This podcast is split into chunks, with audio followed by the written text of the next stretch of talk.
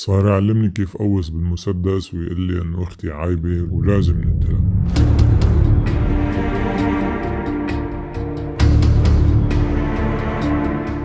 هاد صوت عصام وعصام هو اسم مستعار لشخصية حقيقية عايشة معنا. لكن كحالة خاصة وبصعوبة بالغة قدرنا نحصل منه على قصته اللي حصلت قبل زمان كتير واللي خبرني إنه ندمان عليها ويمكن سبب حكاية هالقصة إنه كتير ندمان. بقصتنا اليوم التحرش هو جزء صغير من القصة لكن قصتنا الكبيرة عن مفهوم الشرف ومع جريمة كاملة الأركان ومع سبق الإصرار والتصميم تمت بداعي الشرف. جوات عصام في غصة كبيرة سببها جريمة قديمة وصارت ذكرى بس بعدها جوات راسه بتوجعه لليوم بس يتذكر إنه هو بطلها. البشع بطلها البشع. يوم قدروا يطبعوني بعقليتهم بحكم أوامرهم أبي وعيلتي ومجتمعي. وما بعرف ندمي إذا بيقدر يخفف ألمي اللي عايش فيني أو فعلا ممكن تنقبل اعترافاتي اليوم لتبريني من هالفعل الشنيع. عصام كان شاب صغير وشارك بتنفيذ حكم مجتمع على قصة حب بالموت. كان عمري 16 سنة لما قتلت أختي جريمة شرف.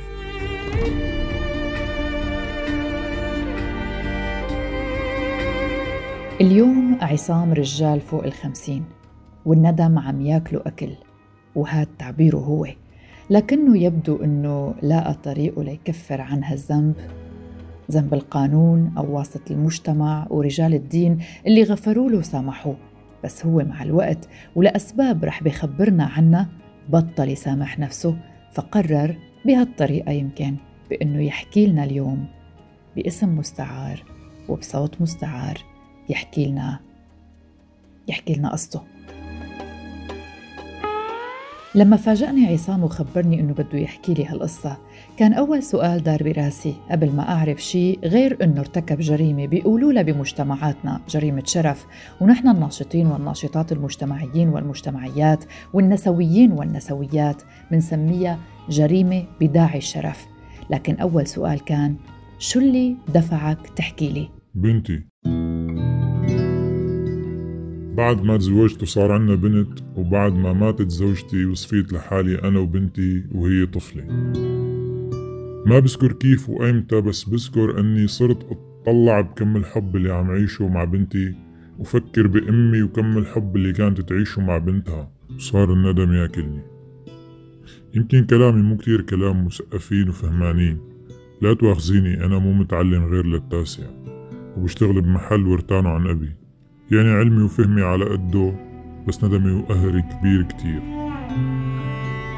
عصام رح يحكي لنا قصته القديمة اللي مخبية وراها كل هالجرح وهالندم.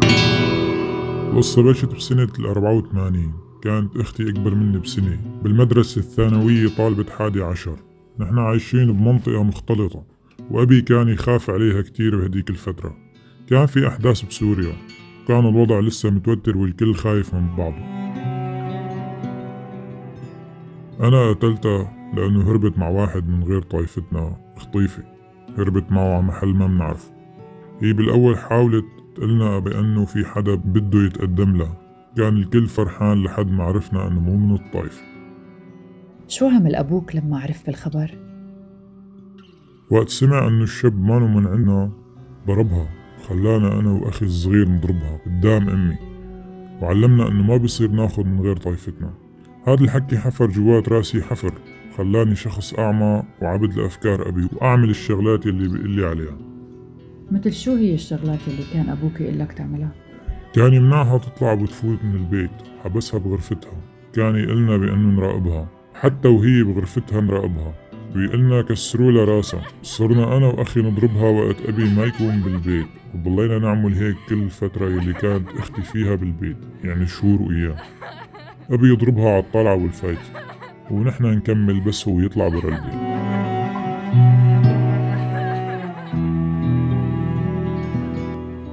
أخت عصام كانت بعمر بين 17 أو 18 سنة لما تعرضت للضرب اليومي من أبوها وإخواتها الشباب لأنها حبت حدا غريب.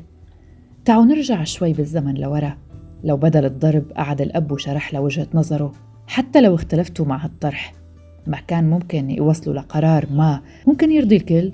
ما كان يمكن هالبنت غيرت رأيها وفهمت مقدار الضغط المجتمعي اللي بيعاني منه أبوها حتى لو ما اتفقنا كمان مع هالشي. واللي بيخليه ياخد هيك قرار بعدم الموافقة؟ لو سمع الأب وجهة نظرها وفكر فيها كأب بحب بنته وقرر يواجه المجتمع كرمالها لحتى تعيش حياة سعيدة لو ضحى الأب بخوفه من مجتمعه وسعى لتغييره مو أحسن ما يقدم بنته وروحها لبنته قربان لعادات ما بتبارك الحب وما بتوافق عليه. لما منقول إنه بعض الفتيات بمجتمعاتنا تقتل أكثر من مرة بحياتها ابقوا معنا لتعرفوا أخت عصام كم مرة قتلوها. بعد فترة الحبس بالبيت كل القتل اللي أكلته أختي من أبي ومننا يبدو أنه اطمن إنها أكيد شالت فكرة هالشاب من رأسها. وقتها خلاها ترجع على المدرسة وبرر غيابها بأنها كانت مريضة وبنفس الوقت كان يوصينا بأنه نراقبها وهي على طريق المدرسة بأنه أي شاب بيحكي معها نضربها ونضربه ونعترض طريقه. كان كل يوم يحكي لنا أنه أختنا ما فيها عقل ولا وعي وبتلحق عاطفتها وقلبها ونحن لازم نحميها. وأمك شو كان موقفها من اللي صار؟ ما كان لها كلمة بالبيت. كان وقت يفوت أبي على البيت كلنا نسكت ونقعد بدون ما نحكي ولا كلمة. حتى أمي كانت تاكل قتل منه والضغط يلي صار على البيت خلى أختي تتركه وتهرب. أمي أمي مسكينة كانت. كانت تبكي عليها وتترجاه وتقول له أنه أختي صغيرة وخلص بطلت بدها هالشب وخلص ندمت وهي خبرتها. بس كانت كل ما حكت شي يضربها ويتهمها أنه هي السبب ما عرفت تربيها. كيف هربت أختك بعدين؟ بعد تقريبا تسع شهور كانت صارت بالبكالوريا وكان أبي عم يجهز قصة بباله هو وعمي بأنه يجوزوها لابن عمي الأكبر منها ب 13 سنة يلي مهاجر برات البلد وهون بلشت مرت عمي وعمي يزورونا كتير وعم يجهزوا للعرس يلي المفروض كان بعد الامتحانات تبع أختي بس لا قدمت امتحانات وقتها ولا العرس صار شو اللي صار لكن؟ اللي صار انها هربت مع الشاب يلي كانت تحبه بعد امتحان أول مادة إلها بالبكالوريا فاتت على المدرسة لتقدم امتحان على الأساس وما قدمته. هربت من المدرسة وراحت معه خطيفة. أنا كنت وقتها واقف عم بستناها عند باب مجمع المدارس. وطلعوا كل الطلاب وهي ما طلعت. واضح أنها كانت مخططة تهرب وكيف تروح. رجعت على البيت ركض. خبرت أبي باللي صار. قام ضربني وصار يصرخ علي ويضرب مين ما طلع بطريقه. حمل مسدس كان مخبيه وصار يحلف أنه بده يقتلها إذا طلع يلي بباله صحيح. نحن ما كنا لا فهمانين شو يعني قتل ولا مفكرين فيه. كيف قدرت تقتلها؟ بعد شهور من هرب أختي خطيفة بعتت رسالة لأهلي مع رجال كبير من المنطقة خبرت إنها بخير. وإنها تجوزت وموجودة مع زوجها بأمان. وإنها ما كانت بدها تعمل هيك بس نحن اضطريناها لأنها كانت بتعرف لو بقيت رح نزوجها لابن عمها. وبعتت سرها مع هالرجال. إنه غير إنه هي بتحب اللي تزوجته اللي تعرفت عليه بزيارة الصيف لعند بيت خالتنا بغير مدينة. كمان مستحيل كانت تقبل بابن عمها اللي كان يتحرش فيها بطفولتها. ويحاول يعتدي عليها أكثر من مرة وإنه كان الموت أهون عليها من أنها تتزوجه مين بيتفق معي بأنه لو ما صار اللي صار؟ ما كانت أخت عصام اعترفت بمحاولات التحرش والاعتداء اللي تعرضت لها من ابن عمها وإنها تحت الضغط حاولت توصل رسالة لأبوها بأنه عم يقتلها أكثر من مرة بحكمه عليها بأنها ما من حقها تحب وممكن ببساطة ليحموا شرف العيلة يغفروا للمعتدي بس لأنه ابن عمها هل نجحت توسلات البنت؟ هل سامحوها وحاسبوا المعتدي؟ لا للأسف بكل كمالة القصة ما ذكر عصام سيرة ابن العم المعتدي أبي غضب كتير بالأول غضب لأنه ابن عمك تحرش بأختك؟ لا حقيقة غضب لأنها تجرأت تبعت خبر أنها منيحة وتزوجت يعني نكست عقالنا بس بعدين قال أنه سامحها وبده يصالح. فعلا كان مسامحها؟ أبدا. هي كانت بداية التمثيلية. قال إنه رح يعزمها هي وزوجها ويعملوا غدا كبير وحفلة صلحة يعني مثل عرس ويعزم القريبين. وكان يحاكيني لحالي بيني وبينه ويقول لي أنت رح تكون العريس بهالأيام الجاي. وصار يعلمني كيف أوس بالمسدس ويقول لي أنه أختي عايبة. ولازم نقتلها لأنه هي تجوزت خطيفة من برات طائفتنا وصار يعبي لي راسي على أختي. وفعلا جهزوا الصلحة وعملوا أكل وعزيمة. وقبل يوم الصلحة بالليل أبي نادالي وقال لي بيني وبينه مسيك بكرة بدي إياك تعمل اللي قلت لك عليه. لا تخاف ولا تخلي إيدك ترجف أو قلبك يحن واغسل شرفك وشرف أبوك اللي انهان بين الناس. كيف ممكن للغة أن تحمل معنيين لكلمتين متناقضتين مثل جريمة وشرف بجملة مختزلة بهالشكل؟ تبرر هالجريمة بدوافع شخصية بسبب خياراتهم بالحياة كالزواج مع من يتعارض مع رغبة الأهل أو من خارج الطائفة مثل قصة أخت عصام.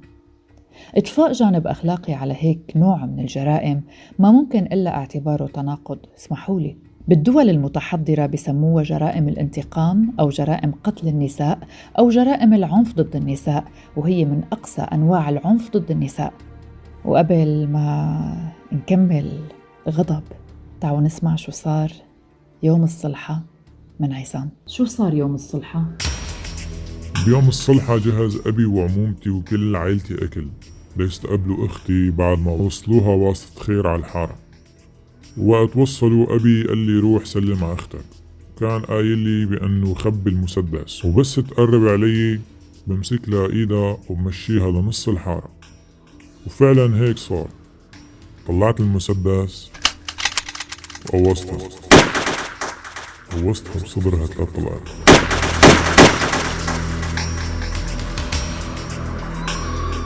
بعد ما قتلتها صارت الزلاغيط والتهليلات للي عملته وإجا أبي وعمامي وشباب من العيلة حملوني على كتافهم وصاروا يهتفوا لي بالبطل حامل عرض وإني نظفت الشرف اللي دنسته هي.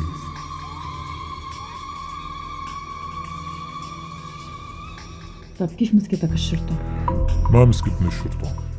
بعد اللي صار أنا رحت سلمت حالي واعترفت بالجريمة مثل ما علمني أبي وقال لي قول فور الدم وغسيل شرف بالعائلة كان مخبرني أنه هو ورجال الدين من طائفتنا رح يساعدوني يتوسطوا ليطلعوني. وقدروا يطلعوك؟ إيه قعدت بس كم شهر بالسجن لبينما طلعوني براءة. وقتها توسطوا لي كتير من رجال الدين ومسؤولين من عائلتنا وطائفتنا ليطلعوني. وقدروا يطلعوني بدون ما أتحاكم. مش بس بيتوسطوا له وإنما بيعتمدوا على الثغرات القانونية وبيعتمدوا على مصطلح قانوني بيقولوا له الدافع الشريف.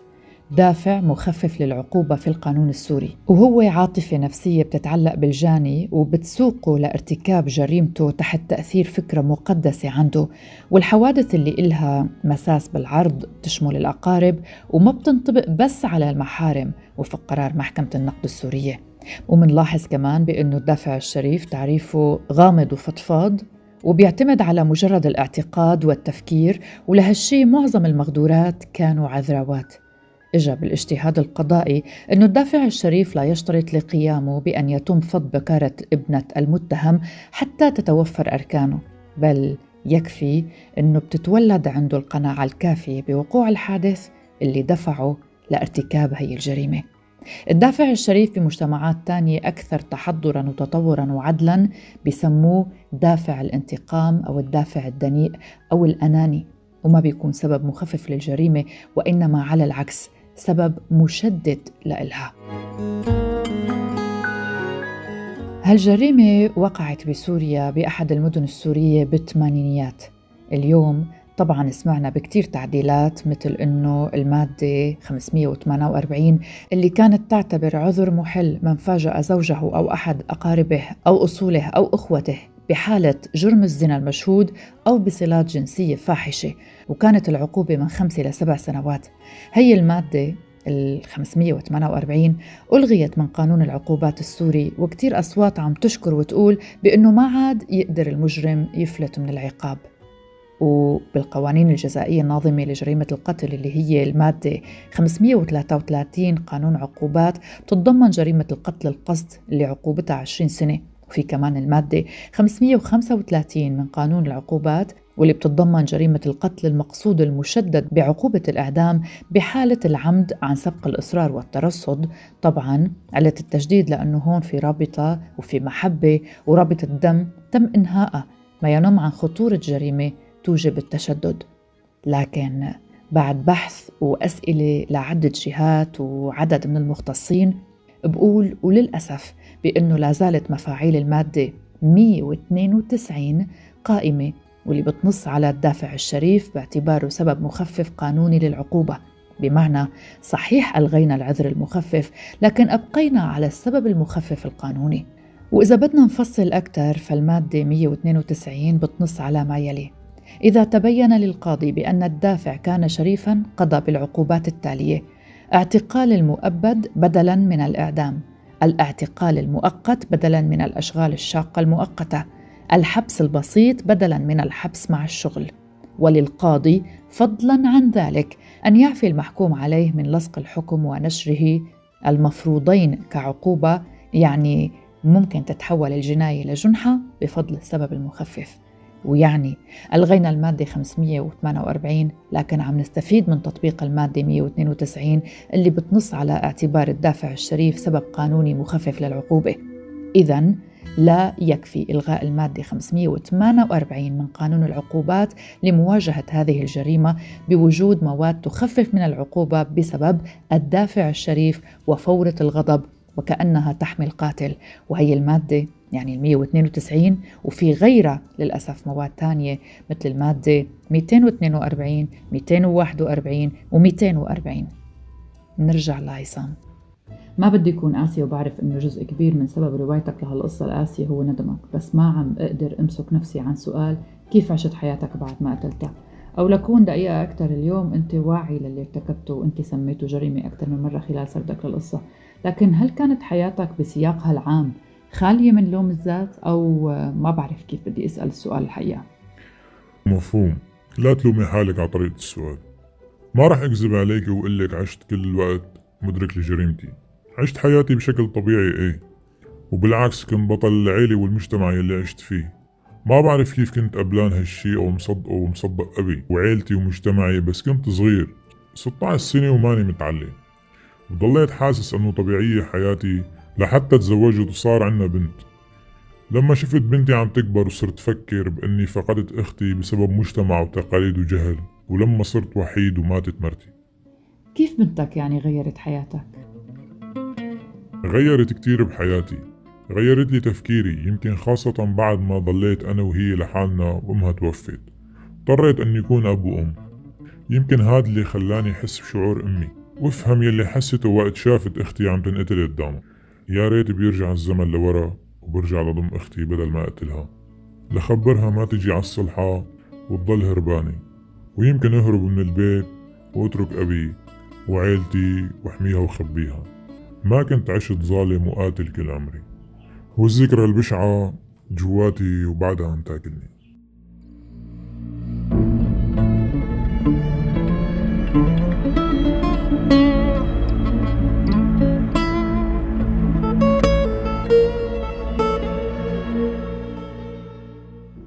عام 2010 احتلت سوريا المركز الخامس عالميا والثالث عربيا بعد فلسطين واليمن بعدد ما يسمى جرائم بداعي الشرف.